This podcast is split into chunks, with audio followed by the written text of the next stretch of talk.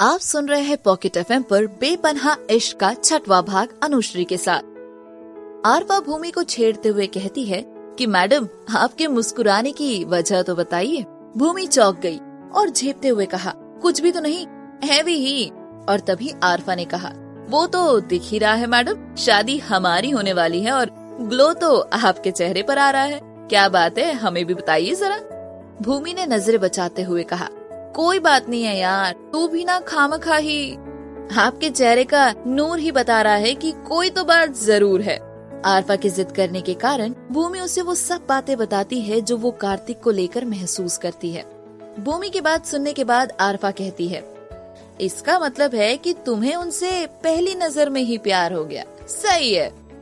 और तभी भूमि उदास होकर कहती है, क्या सही है यार? उनके नाम के अलावा हम कुछ भी तो नहीं जानते उनके बारे में। और प्यार तो दूर की बात है। हमें तो ये भी नहीं पता कि हम दोबारा मिल पाएँगे या नहीं। चिंता ना करो। खुदा ने चाहा तो तुम दोनों की मुलाकात ज़रूर होगी। आरफा की बात सुनकर भूमि मुस्कुरा उठी और फिर दोनों वापस कामों में लग गई। एक सप्ताह गुजर गया, लेकिन भूमि के दिल को चैन नहीं था। रह रहकर उसे बस कार्तिक का ही ख्याल आ रहा था।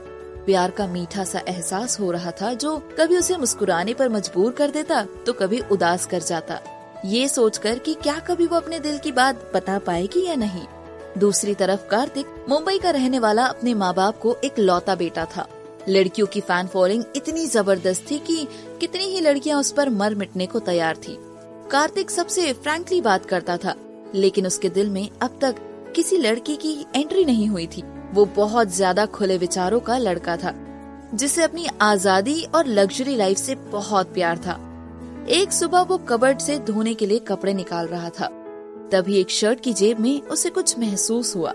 उसने निकाल कर देखा तो ये तो भूमि के दुपट्टे से टूटा हुआ चेन था। कार्तिक उसे देखने लगा और फिर उसके चेहरे पर एक बड़ी सी स्माइल आ गई। ये वही टुकड़ा था जो उस रात उस घड़ी में उलझकर टूट गया था। कार्तिक ने बड़े ही प्यार से उसे सहज कर रख दिया और सोचने लगा इतनी लड़कियाँ आई हैं ज़िंदगी में और कितनी ही मेरे पीछे घूमती फिरती है। फिर इस लड़की में ऐसा क्या है जो मेरे दिमाग से इसका ख्याल ही नहीं जा रहा? एक बार तो इससे मिलना ही पड़ेगा, पर मैंने तो उससे उसका नाम ही नहीं पूछा। दत्त अब कहाँ से ढूंढे उसे? कार्तिक सोचता रहा और फिर उसे किसी का फ़ोन आने पर वो उठकर बाहर चला गया। इश्क की शुरुआत हो चुकी थी आकाश, भूमि, कार्तिक, युवान, आरफा। हर कोई प्रेम के रंग में डूबा था। पर ये इश्क किसकी किस्मत में था, ये कोई नहीं जानता था। बस सब एक दूसरे के चाह में डूबे थे। इश्क हुआ तो था, पर इसका अंजाम अभी बाकी था। जिनसे सभी अनजान थे, वो इश्क ही क्या जो आसानी से मिल जाए। एक सप्ताह बाद विक्रम जया के साथ गुरुद्वारे के लिए निकल जाता है और भूमि आरफा के घर रहने चली जाती है। भूमि को अपने घर पाकर आरफा और शबनम बहुत खुश होती है। आरफा भूमि के साथ मिलकर शादी की शॉपिंग लिस्ट बना लेती है और कौन क्या पहनेगा, शादी में क्या क्या होगा, सब तय किया जा रहा था। भूमि विक्रम और जया को बहुत मिस कर रही थी और इसीलिए शबनम उसे बिल्कुल अपनी बेटी की तरह प्यार दे रही थी। उधर विक्रम और जया घूमते हुए अमृतसर पहुँचे। गुरुद्वारा जाकर उन्हें बहुत अच्छा लगा। विक्रम सबसे ज़्यादा भूमि को मिस कर रहे थे। उस दिन उन्होंने वही रुकने का प्लान बनाया, लेकिन एक छोटी सी दुर्घटना हो गई। किसी ने उनका सारा सामान चुरा लिया। गुरुद्वारे जाने से पहले उन्होंने सारा सामान बाहर गाड़ी में ही छोड़ दिया था। विक्रम परेशान हो गए थे। अब क्या करे? अजनबी शहर में किससे मदद ले? वो दोनों वापस गुरुद्वारे के अंदर आकर बैठ गए। जया की तो आँखें नम हो गई थी। सुबह से शाम तक दोनों वही बैठे रहे। इसी उम्मीद से कि शायद वो गाड़ी वाला वापस आ जाए। पर वो नहीं आया। विक्रम आँखें बंद कर हाथ जोड़कर भगवान से प्रार्थना करने लगा। ये इत्तेफाक था या विक्रम की अच्छी किस्मत कि उसी शाम मोंटी और जय आकाश को ज़बरदस्ती गुरुद्वारे ले आए। वापस आते हुए अचानक आकाश की नज़र विक्रम पर पड़ी। उसे चेहरा जाना पहचाना सा लगा। वो उनके पास चला आया। आकाश को वहाँ देखकर विक्रम असमझ की स्थिति में आ गए। तभी आकाश ने कहा, क्या हुआ, सर? आप बड़े परेशान दिखाई दे रहे हैं? विक्रम ने आकाश को बड़े गौर से देखा और सारी बातें शेयर की। विक्रम की बातें सुनकर जय आकाश की बाह पकड़कर उसे साइड में लेकर गया और कहा, वीरे, तू कहा इन लोगों के चक्कर में पड़ रहा है? आजकल लोगों ने बेवकूफ़ बनाकर पैसे लूटने का अच्छा खासा प्लान बनाया हुआ है। मैं तो कह देता हूँ कि चल यहाँ से और ये मदद वगैरह करने की कोई ज़रूरत नहीं है। तभी आकाश उसे डांटते हुए कहता है, कैसी बात कर रहा है तू? देखा नहीं वो कितने परेशान है? और पता नहीं क्यों मुझे ये लोग जाने पहचाने से लगे कि शायद मैंने इन्हें कहीं देखा है। तभी जय कहता है, सोच ले वीरे, मदद के चक्कर में कहीं हम ही ना फंस जाए। आकाश अपने दिमाग पर ज़ोर डालकर कुछ देर सोचने लगा और फिर उसे याद भी आया। वो विक्रम के सामने आकर खड़ा हो गया और जया और विक्रम को गौर से देखने लगा और उसके बाद कहता है, सर, आप लोग भूमि के मम्मी पापा है ना? आकाश के मुँह से भूमि का नाम सुनकर विक्रम की आँखें बड़ी बड़ी हो गई और उसने तुरंत पूछा, बेटा, आप भूमि को कैसे जानते हो? और हम लोग उसके पेरेंट्स है, ये आपको कैसे पता चला? विक्रम को परेशान देख आकाश ने कहा, परेशान मत होइए, सर। भूमि मेरी फेसबुक फ्रेंड है और उसने कई बार आप दोनों के साथ फ़ोटो अपलोड की है। आकाश सफ़ेद झूठ बोल गया। जय और मोंटी आकाश को घूरे जा रहे थे कि भाई, ये है कौन? वाह बेटा भूमि फ्रेंड फेसबुक हमें तो कभी इस बारे में नहीं बताया आपने। पर दोनों ने खुद को काबू में रखा और चुपचाप आकाश की बातें सुनते रहे। सर, आप लोग मेरे घर चलिए। सुबह तक मैं उस टैक्सी वाले का पता लगा लूँगा, आकाश ने कहा। तभी विक्रम सोच में पड़ गए, पर उनके पास दूसरा रास्ता कोई भी नहीं था, इसलिए वो दोनों आकाश के साथ आकर गाड़ी में बैठ गए। आकाश गाड़ी के बाहर खड़े रहकर फ़ोन पर किसी से बात कर रहा था और फिर मोंटी और जय से कहकर उन्हें भेज दिया। खुद आकर ड्राइविंग सीट पर बैठकर गाड़ी स्टार्ट कर दी। आकाश उन्हें अपने घर ले आया। हिचकिचाते हुए जया और विक्रम आकाश के घर में दाखिल हुए। वंदना ने दरवाज़ा खोला और मुस्कुराते हुए अंदर आने को कहा। उन्हें गेस्ट रूम में बैठाकर वंदना बाहर चली आई। आकाश ने उन्हें सहज होने के लिए कहा और खुद भी वंदना के पीछे पीछे चला गया। आकाश ने वंदना को बताया कि वो लोग जय के रिश्तेदार हैं। जय के शहर में न होने के कारण वो उन्हें अपने घर ले आया। आज की रात ये लोग यही रहेंगे। आकाश एक बार फिर झूठ बोल गया। कुछ देर बाद वंदना चाय का ट्रे लेकर गेस्ट रूम में आ गई और उनसे बैठकर बातें करने लगी। वंदना का सरल स्वभाव और अपनेपन के भाव को देखकर जया और विक्रम खुद को सहज महसूस करने लगे। आकाश भी वही खड़ा था। विक्रम को आकाश और वंदना बहुत भले लोग लगे। कुछ देर बात करने के बाद वंदना ने उन्हें कुछ देर आराम करने के लिए कहा और किचन की तरफ़ जाकर शाम के खाने की तैयारी करने लगी। आकाश भी बाहर आ गया। दूसरी तरफ़ भूमि फ़ोन कर करके परेशान हो गई थी, लेकिन दोनों का फ़ोन आउट ऑफ़ नेटवर्क आ रहा था। किसी अनहोनी के डर से घबरा कर रोने लगी। शबनम ने उसे दिलासा दिया कि सब ठीक हो जाएगा। भूमि की आँखों से आँसू थमने का नाम ही नहीं ले रहे थे। कुछ देर बाद उसका फ़ोन बजा। अनजान नंबर देखकर भूमि ने जल्द से जल्द फ़ोन उठाया।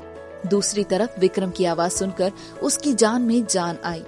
पापा पापा, आप लोग ठीक हो ना? और आपका फ़ोन क्यों नहीं लग रहा है? और ये किसका नंबर है?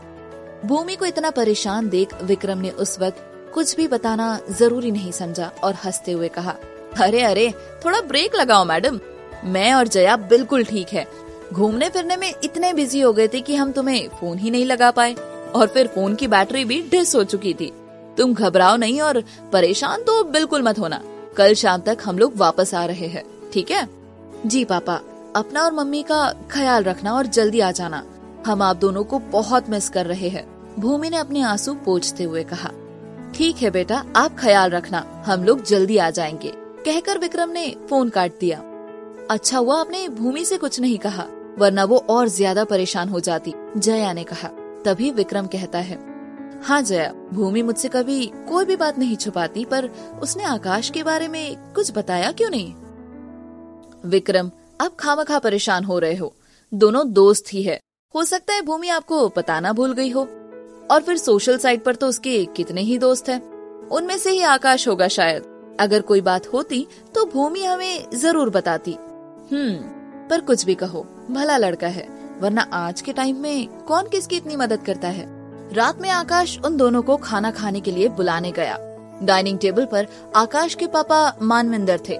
वंदना ने मानविंदर का परिचय विक्रम और जया से करवाया। मानविंद्र ने मुस्कुराकर उनका अभिनंदन भी किया और उन्हें खाना खाने के लिए अपने साथ बैठने के लिए कहा।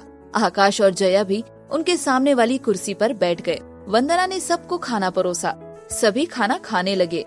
विक्रम ने जैसे ही निवाला मुँह में रखा वंदना की तारीफ़ करने से खुद को रोक नहीं पाए और कहा, वंदना जी, बहुत ही लजीज खाना बनाया है आपने। प्रत्युत्तर में वंदना मुस्कुरा दी। तो मानविंदर ने हँसते हुए कहा, बिल्कुल, जब पहली बार हम इन्हें देखने गए थे, तब इन्होंने हमारे लिए प्याज के पकौड़े बनाए थे। आप यकीन नहीं मानेंगे, हमने तो पकौड़े खाकर ही इनसे शादी के लिए हाँ कर दी थी। मानविंदर की बात सुनकर सभी हंसने लगे और वंदना का चेहरा शर्म से लाल हो गया था। सभी बातें करते हुए खाना खा रहे थे। तो जया ने वंदना से भी अपने साथ बैठने को कहा। वंदना भी उन सब में शामिल हो गई। तभी जिया ने फुसफुसाते हुए कहा, क्या बात है भाई? लड़की ने फ्रेंड रिक्वेस्ट तक एक्सेप्ट नहीं की और आप उनके माँ बाप को घर ले आए? चुपचाप खाना खा, बाद में बताता हूँ सब। आकाश ने जिया को आँखें दिखाते हुए कहा। खाना खाने के बाद मानवेंद्र विक्रम के साथ हॉल में आकर बैठ गए। और जया वंदना के साथ किचन में हेल्प करने लगी। तभी वंदना ने उसे रोकते हुए कहा, अरे, ये क्या कर रही हैं आप? आप मेहमान हैं? जी हाँ मेहमान ज़रूर है, पर आप हमें ये महसूस ही नहीं करने दे रही है। ऐसा लग रहा है जैसे हम लोग यहीं रहते हैं, जया ने मुस्कुराते हुए कहा। दोनों कुछ देर बातें करती रही, फिर सभी सोने चले गए, लेकिन आकाश देर तक जग रहा था। उसने झूठ बोलकर सही किया या गलत उसे समझ नहीं आ रहा था। जब भूमि को इन सब के बारे में पता चलेगा तो उसका क्या रिएक्शन होगा, यही सोचकर आकाश परेशान था। ख्यालों के जाल में उलझता ही गया, और फिर नींद की बाहों में समा गया।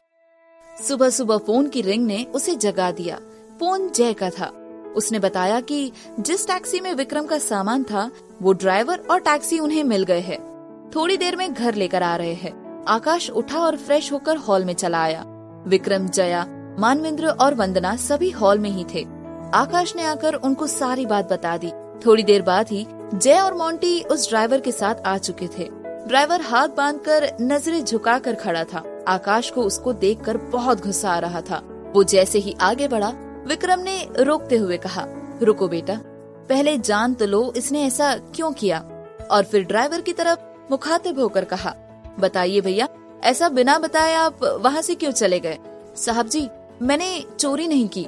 भगवान की कसम, मैं वहीं रुककर आपका इंतज़ार कर रहा था। मेरे पास फ़ोन आया कि बीवी की तबीयत खराब हो गई है और वो हॉस्पिटल में है। मैं घबरा गया था साहब जी और जल्दी जल्दी में वहाँ से चला गया। हॉस्पिटल में मुझे वक्त लग गया और जब रात में मैं वहाँ पहुँचा तो आप लोग थे ही नहीं। और फिर ये भैया जी मुझे पकड़कर अपने साथ ले आए। साहब जी, मुझे पुलिस के हवाले मत करना, प्लीज़। मैं बहुत गरीब आदमी हूँ। मेरा भरोसा कीजिए, मैंने तो आपके किसी भी सामान को छुआ तक नहीं है। ड्राइवर ने रोते हुए कहा। उसकी हालत देखकर विक्रम को लगा कि ये सच कह रहा है।